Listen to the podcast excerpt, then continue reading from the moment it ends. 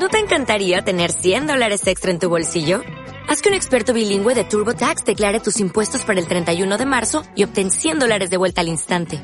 Porque no importa cuáles hayan sido tus logros del año pasado, TurboTax hace que cuenten. Obtén 100 dólares de vuelta y tus impuestos con 100% de precisión. Solo con Intuit TurboTax. Debes declarar para el 31 de marzo. Crédito solo aplicable al costo de la presentación federal con TurboTax Full Service. Oferta sujeta a cambios o cancelación en cualquier momento.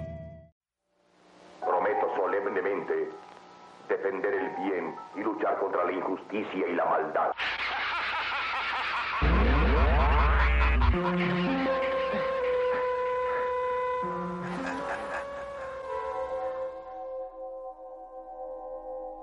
I feel so good, I feel so numb, yeah!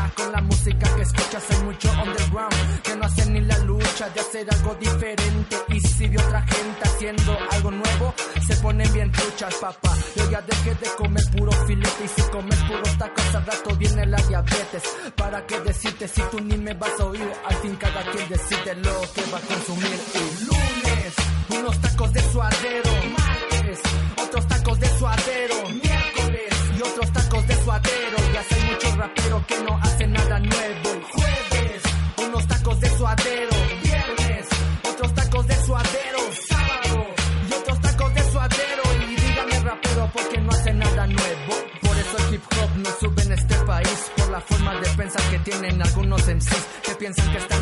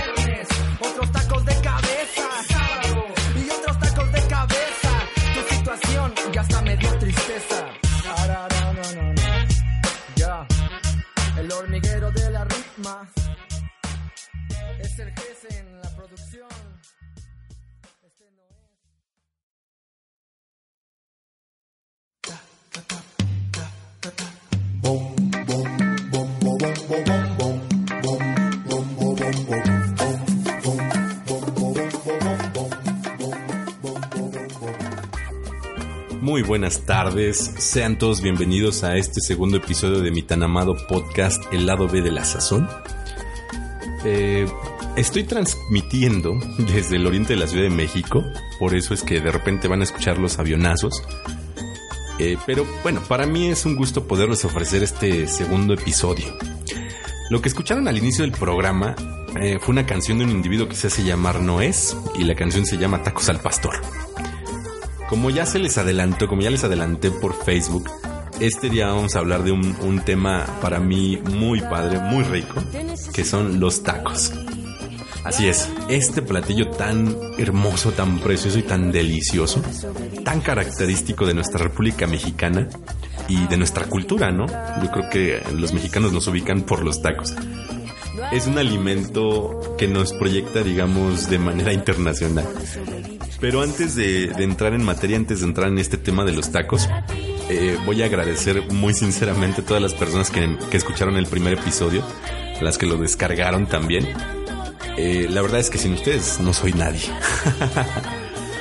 Eh, también quiero agradecer al equipo de poderato.com, que fue la plataforma donde subí el primer episodio, donde subí, subí el, piloto. Sin embargo, desafortunadamente las características técnicas de, de, Poderato pues hicieron que este show no tenga o, o, van a hacer que no tenga la proyección que yo esperaría, ¿no? Eh, me gustaría llegar a muchas plataformas, cosa que ya estamos haciendo, pero Poderato no nos permitía tanto esta expansión. Así que tuve que emigrar hacia una plataforma que se llama iBooks, donde a partir de ella voy a estar subiendo todos los episodios y todo el contenido del podcast. Y pues ahí dense una vuelta. Eh, ya estamos en otras plataformas, así que nos pueden escuchar donde, donde sea prácticamente. Muy bien. Vamos a empezar con nuestro tema y como ya les había adelantado por Facebook, el tema del día de hoy son los tacos. Un alimento, les repito, yo diría que es el alimento mexicano por excelencia. Eh, creo que a nivel internacional nos ubican por, por los tacos, ¿no? Por cuestiones muy estereotipadas dentro de ellas los tacos, pero pues finalmente a nosotros nos gustan y son buenos. Aquel alimento, el taco, se prepara con una tortilla a la que le podemos poner lo que se nos imagine, todo lo que se les ocurra que se pueda comer, lo pueden meter en una tortilla y ya estamos hablando de un taco. Esto hace obviamente que la variante, que las variedades de tacos pues sean prácticamente infinitas. Todo lo que se pueda comer lo puedes convertir en un taco. Pero bueno, a ver, ¿de dónde vienen los tacos? ¿Quién, quién los inventó o dónde nacieron? Pues para empezar, para empezar con este tema, la palabra taco proviene de, de, la palabra náhuatl tlaco, que significa por la mitad o en medio. Entonces, como podrán darse cuenta, pues eh, hablamos de que en medio de la tortilla le vamos a poner algo y ya es un taco. y la historia del taco, la historia del, taco está muy relacionada con la historia del maíz y la tortilla, obviamente. Eh, podemos situar dos hechos muy interesantes en la historia de las culturas prehispánicas, que son como que los que dan origen al taco, ¿no? En primer lugar, podemos hablar de la domesticación del maíz. Hagan de cuenta que antes eh, el taco, digo, perdón, el maíz, era una plantucha, así no servía para nada. No sé si ustedes han visto los solotes. Los solotes es lo que queda cuando le quitas el grano de maíz al, al elote, a la mazorca.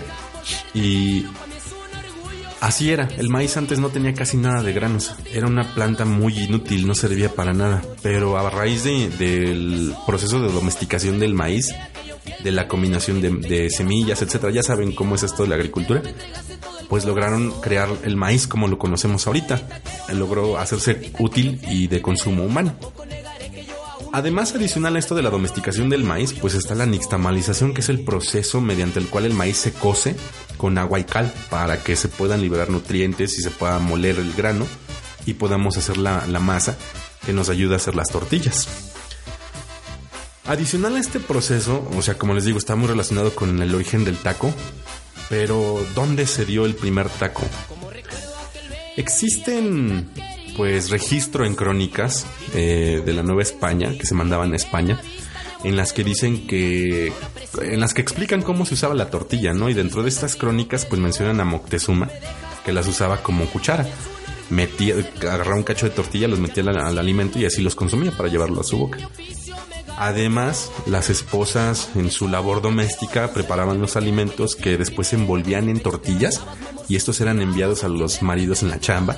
Pues estos los, se los comían y al final se comían las tortillas, ¿no? O, en combinación con los alimentos.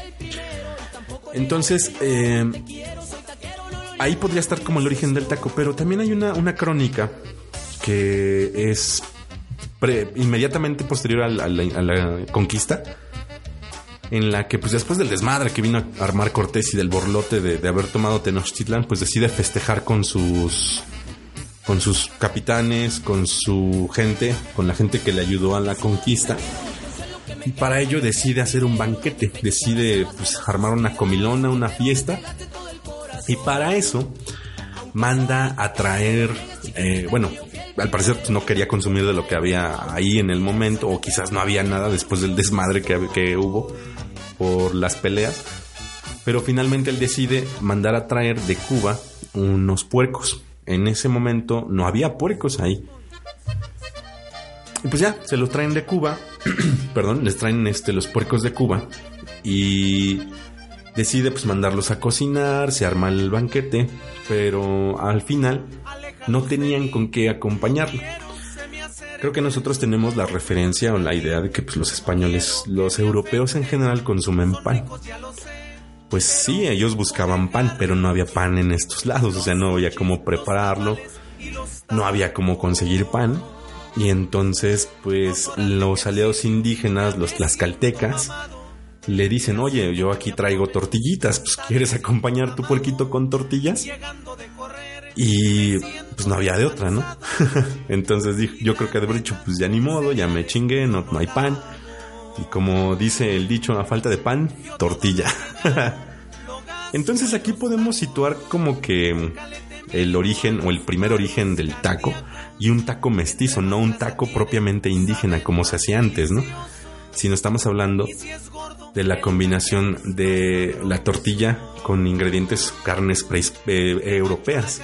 Entonces ahí podríamos hablar de un primer taco, de un primer eh, del papá o el abuelo del taco, ¿no?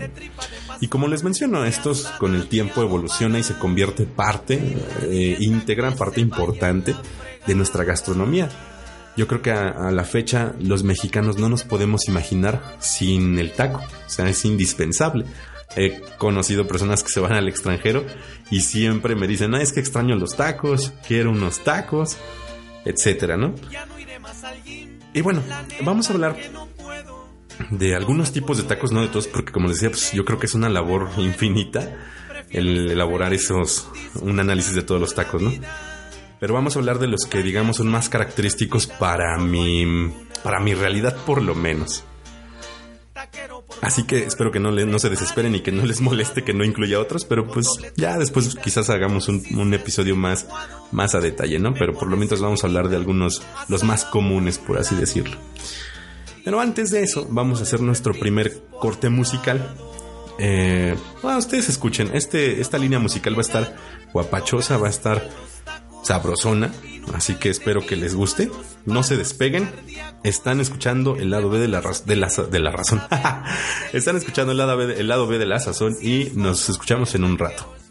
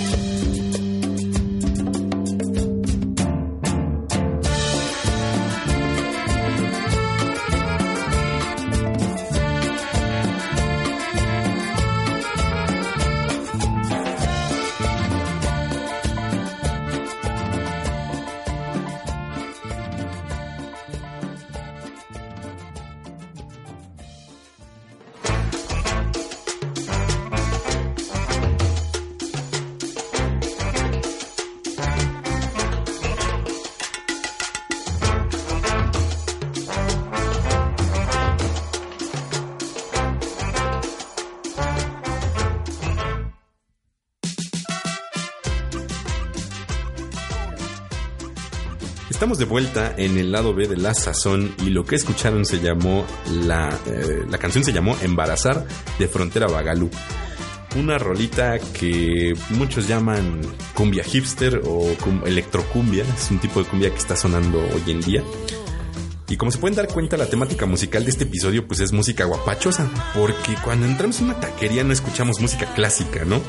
No escuchamos los, los últimos éxitos de BTS, o me equivoco. escuchamos la música del barrio y así saben mejor los tacos de barrio con un refresquito de vidrio, ¿no? Bueno, continuando con, con el tema de hoy, vamos a hablar de la clasificación de los tacos. Una clasificación muy arbitraria, yo diría, porque cada municipio les ha puesto que tiene su, su taco característico, tiene su clasificación, digamos, y sería como muy aventurado decir que esa es la, única que existe, ¿no? Pero pues a final de cuentas, este es mi, este es mi podcast y es mi clasificación, así que se chingan. de una manera, ya en serio, de una manera muy general, pues podríamos clasificar a los tacos de en dos grandes vertientes. Primero por el uso de la tortilla y segundo por su contenido. En el primer caso, hablamos de la manera en la que la tortilla es cocinada o preparada. Y aquí podemos encontrar los tacos dorados, que se fríe, donde se fríe la tortilla, o los tacos normales, pues una tortilla normal, eh, o los tacos de canasta, que es una, se elaboran con la tortilla al vapor. Por citar algunos ejemplos, digo yo desconozco otros, otras formas de, de cocinar la tortilla, pero supongo habrá muchas. En el segundo caso, hablaríamos de todos y cada uno de los tacos de, que existen, o sea, por el contenido. Hablaríamos de tacos al pastor, tacos de carnitas, tacos de gusanos o inclusive hasta tacos de plátano, les decía. Eh, en esta parte del show les voy a explicar un poco qué hay ah, detrás de aquellos tacos que son tan característicos de, del- de Chilangolandia, de la Ciudad de México. Y voy a hablar específicamente de los tacos de canasta, de los de carnitas, de los de tripa o menudencias y los de pastor. Si bien no, son los más famosos o los mejores, ah, porque habrá quien me debata esta clasificación o esta decisión, sí son los que representan una estampa en el imaginario de la gente. Para empezar, eh, pues, creo que son los que ves aquí siempre en la Ciudad de México, ¿no? Y bueno, voy a hablar primero de los tacos de canasta. Su origen se debate, o sea, no sabemos en realidad dónde surgieron, pero digamos hay un consenso popular que dice que fueron creados en San Vicente, que es un municipio de Tlaxcala, al buscar una manera barata de elaborar tacos y fáciles de transportar. Eh, su preparación consiste pues, en elaborar guisos baratillos. Los clásicos son de papa, este, hervida, eh, chicharrón y frijol. ¿Y cómo se preparan? Pues estos guisos son colocados en las tortillitas para hacer unos tacos y se colocan en una canasta. Esta canasta pues está forrada en el interior de plástico o de tela jerga de ese tipo y se coloca una placa, una, una placa, una este, capa de tacos ya preparados con cebollita y todo y a esta a esta capa se le agrega una, una mezcla de aceite caliente que se, que se mezcla con algunas especias o algunos chiles para darle sabor. Eh, así se van creando las capas. Y como está caliente el aceite, pues hace eh, esto va a hacer que la cebolla y que el, el taco, el guisado se termine de cocinar y que adquieran una consistencia suavecita y un sabor muy rico. Eh, así los conocemos todos, ¿no? Y se les llama obviamente tacos de canasta porque vienen en una canasta. Aunque hay algunas personas que ya empiezan a, hacer este, a vender tacos de hielera, porque ya los transportan en hieleras.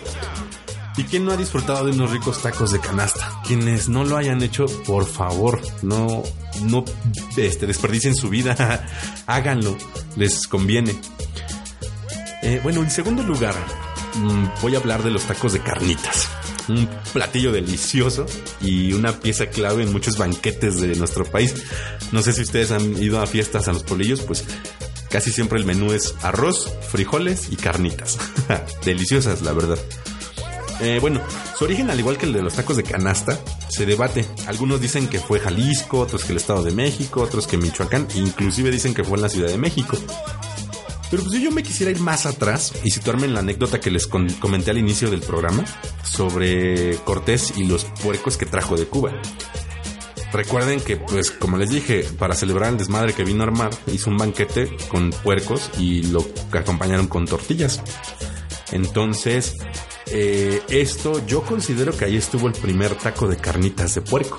Así que lo siento Michoacán, lo siento michoacanos, pero las carnitas son chilangas, se fregaron. Y pues cómo se hacen, ya saben que es, el, el puerquito se pone en un caso con manteca, con algunos otros ingredientes. Esto hace que se fría la carne y quede frita, fritita por fuera y suavecita por dentro. De verdad, quienes no hayan comido tacos de carnitas no saben de lo que se están perdiendo. Ah, también vamos a hablar de los tacos de tripa o de menudencias. Eh, estos tacos son muy comunes en los mercados, ahí los pueden ver.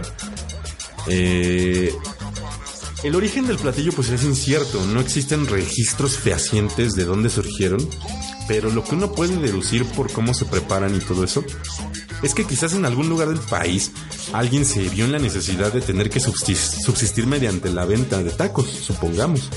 Sin embargo, pues no le alcanzaba para comprar carne y se vio en la necesidad de tener que comprar cortes muy baratos, ah, como el suadero con gordo o con grasa, la longanicita o menudencias como la tripa, los sesos, el hígado y así, ¿no?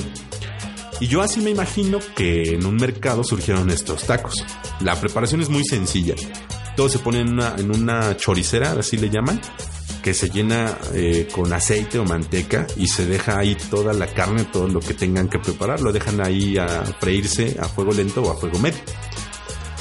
Todo ahí, eh, toda la carne, todas las menudencias están nadando en esa grasita deliciosa para después pasar a ser parte de tu tortilla, igual que se fríe con la misma grasa que está ahí. Y pues a mí se me hace muy sabroso, ¿no? Está muy satanizado este tipo de taco, pero aquellos de verdad quienes no, han, no lo han probado, piérdanles el miedo, son ricos, no se van a arrepentir aunque sean, que digan que sean de tripa, ustedes no se preocupen. Ya después de la, de la diarrea va a venir la calma. y bueno, por último vamos a hablar de los tacos de pastor. Eh, los dejé al último porque pues yo creo que es el taco característico de los chilangos, ¿no? Los chilangos no nacemos con torta bajo el brazo, yo creo que nacemos con taco de pastor bajo el brazo. y bueno, los orígenes de este taco se remontan a los años 20, pero curiosamente no en la Ciudad de México, sino en Puebla. Eh, a Puebla, en sí, en toda la República, llegaron muchos libaneses que comenzaron a poner negocios. Hay quienes dicen que el primer negocio que se que ofreció tacos al pastor fue la, la mm, taquería, por así decirlo, Bagdad, que estaba en Puebla, que está en Puebla. Eh, y bueno, estos negocios ofrecían pues platillos típicos de Libia. El shawarma era uno de estos platillos que consistía en láminas de carne, de carnero, empaladas en una estaca y cocinadas a fuego directo. Y como el, con el tiempo, yo creo como buenos mexicanos, le cambiamos al, el carnero por un marrano y le pusimos adobo, ¿no? A esto para que picara, para que supiera rico. Y esto con el tiempo hizo que surgieran los tacos al pastor. Eh, este tipo de taco, yo creo que no solo es una cuestión gastronómica y una cuestión de alimentación, ¿no? Sino que implica todo un show y todo un ritual. O sea, ustedes, llegan a la, a taquería pides tu orden tacos y observas cómo el taquero con un cuchillo que te puede sacar un buen sustote eh, va cortando las tiritas delgaditas de carne ligeramente chamuscada y las pone en su tortillita miniatura, ¿no? Después con gran habilidad ah, levanta el cuchillote y agarra, corta un trozo de piña que avienta hacia su mano izquierda y agarra así como automáticamente la, piñita, ¿no? Como si tuviera imán. no sé, es algo, algo muy impresionante de ver para mí. Y, bueno, híjole, se podría hablar tantas cosas de los tacos al pastor, pero yo creo que sería otro tema, ¿no? De otro episodio. Quizás a lo mejor un especial de tacos al pastor. Pero, pues, ¿qué les digo? O sea, estos tacos que yo escogí, que les estoy explicando, pues son una... Una de las una pequeña parte, diría, de todo el universo que encierran los tacos. O sea, si ustedes van al sureste, van a encontrar tacos de pues, los ingredientes que estén por ahí, ¿no? Tacos de víbora, tacos de iguana. Dependiendo de las condiciones de, la zona en la que ustedes estén viviendo, o en la que se desarrolle, o en la que ustedes quieran, van a ser los diferentes tipos de tacos que encontramos.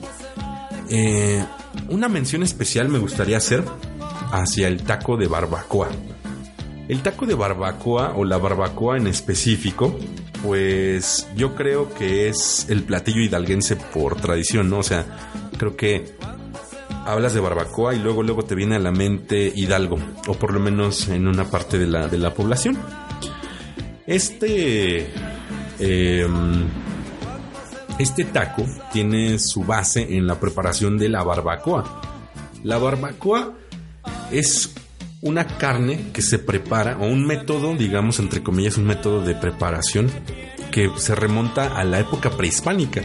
O sea, como ustedes pueden ver, tenemos muchas influencias prehispánicas en nuestra cocina, lo cual pues, se agradece, ¿no? O sea, es muy padre conocer ese tipo de métodos. Y los métodos eran muy similares entre, digamos, una parte y otra este, de la República, pero pues básicamente consistía en hacer un agujero en el suelo y dentro del agujero poner brasas, brasas calientes y posteriormente se ponía alguna hoja o alguna eh, material para proteger lo que se iba a cocinar, que en el caso de la barbacoa son hojas de maguey eh, posteriormente ahí se mete lo que se vaya a cocinar. Anteriormente, en la época prehispánica, pues eran aves, aves de las que se encontraban en estos territorios y eran, o peces, por ejemplo. Pues ya, se, tapan los, la carne que se vaya a cocinar, se tiene ahí guardada en el, en el agujero por un buen rato y después de varias horas es que ya salen eh, pues cocidos en su jugo, cocinados en su jugo y muy sabrosos. Para mí la mejor barbacoa que pueden probar está en, Hidalgo, así que les recomiendo que se den una vuelta y que después me digan sus, este, sus impresiones. Pero no solo se prepara barbacoa, también se utiliza para otras cuestiones, mm, digamos, actuales como el mukbil pollo, que es muy de, Yucatán. Pero como ustedes pueden, ah bueno, a partir de esta, de esta, de la preparación de la barbacoa, pues, ¿cómo la podemos acompañar? Obviamente con una tortilla y agarramos nuestra carnita de barbacoa, la ponemos en la tortilla y un taco sabrosísimo. Y bueno, ya casi para terminar, vamos a hacer el siguiente corte musical. No se despeguen, estamos en el lado B de la sazón y me van a escuchar en un rato.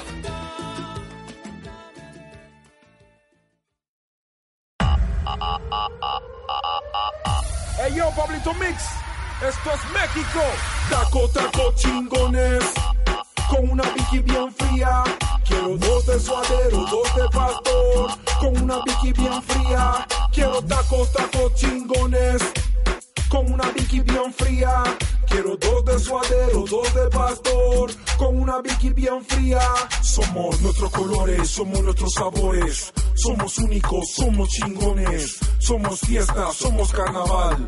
Soy tu cuate y tú eres mi carnal. Vengo por carnitas, gorditas, burritos, la chela bien fría con unos taquitos. Somos fiesta, arte, gloria. Somos mestizos, somos victoria. Y lo chingón está aquí, lo chingón está aquí. Los tacos están aquí, las chelas están aquí. Salsa verde pa' mí, salsa roja pa' ti. Lo chingón está aquí, lo chingón está aquí.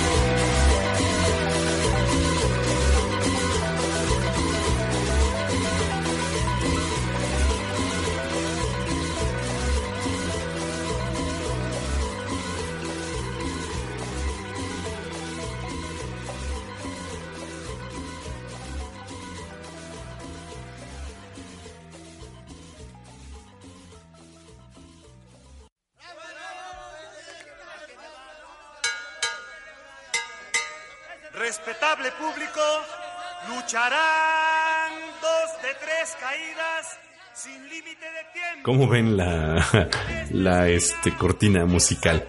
Perdón que los haya dejado dos canciones, pero tenía que hacer una escala técnica, así que me tuve que despegar un rato.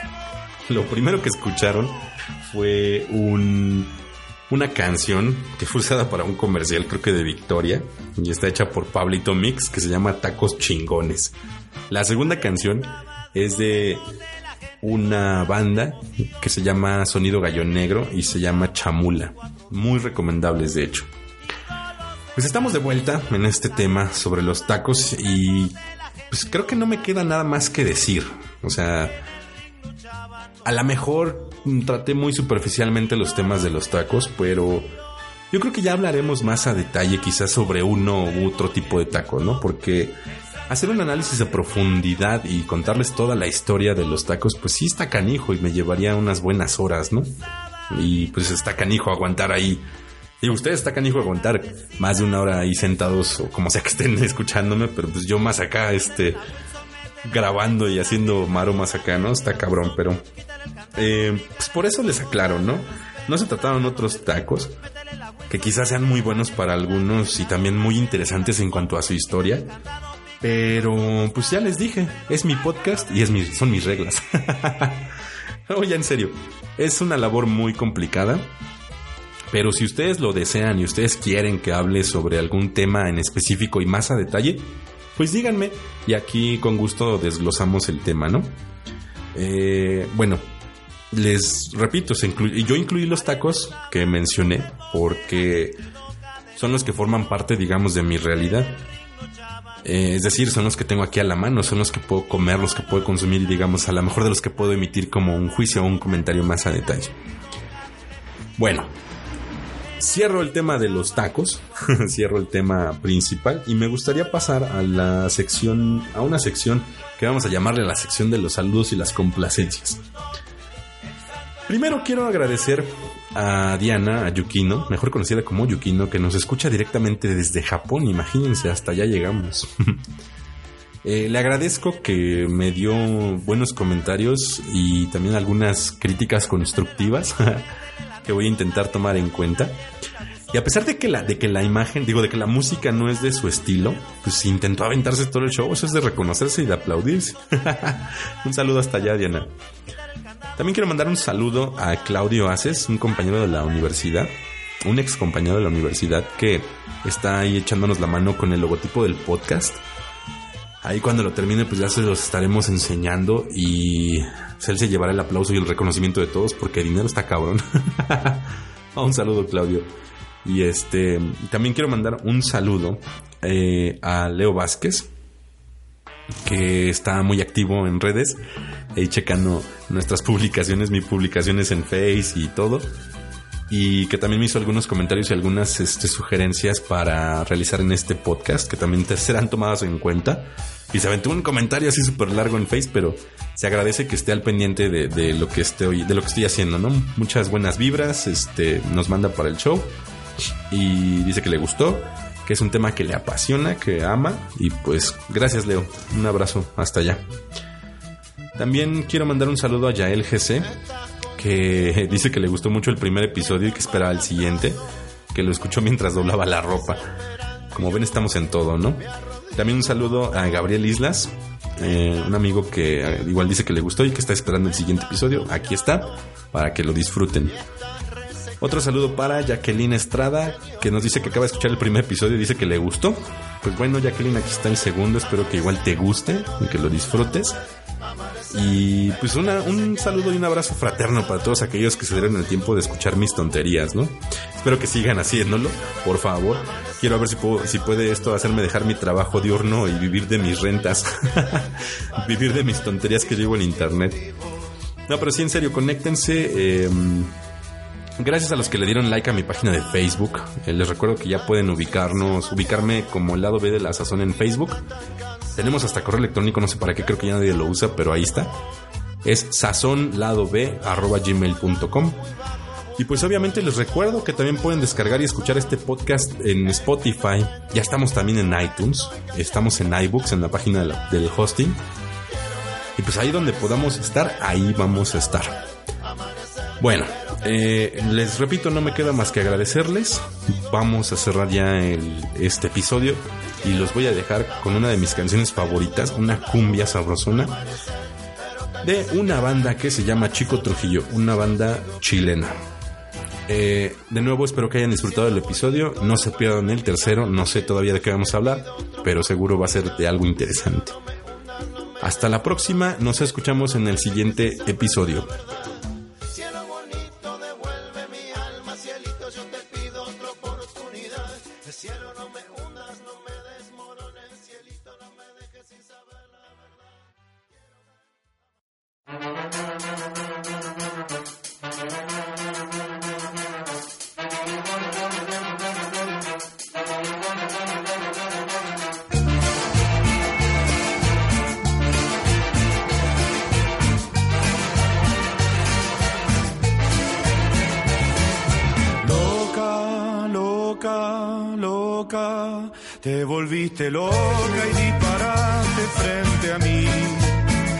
Habías enamorado hace unos años sin decirme nada.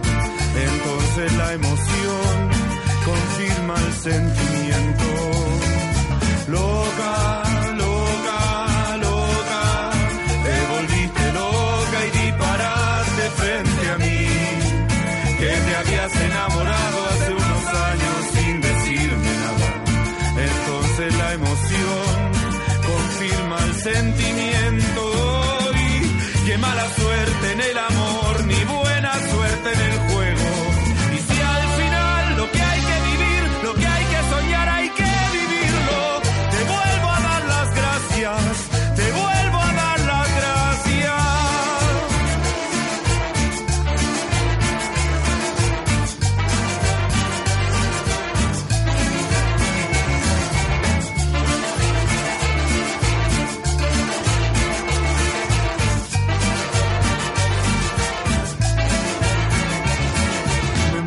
saber qué pasó contigo en todos estos años en que no nos vimos.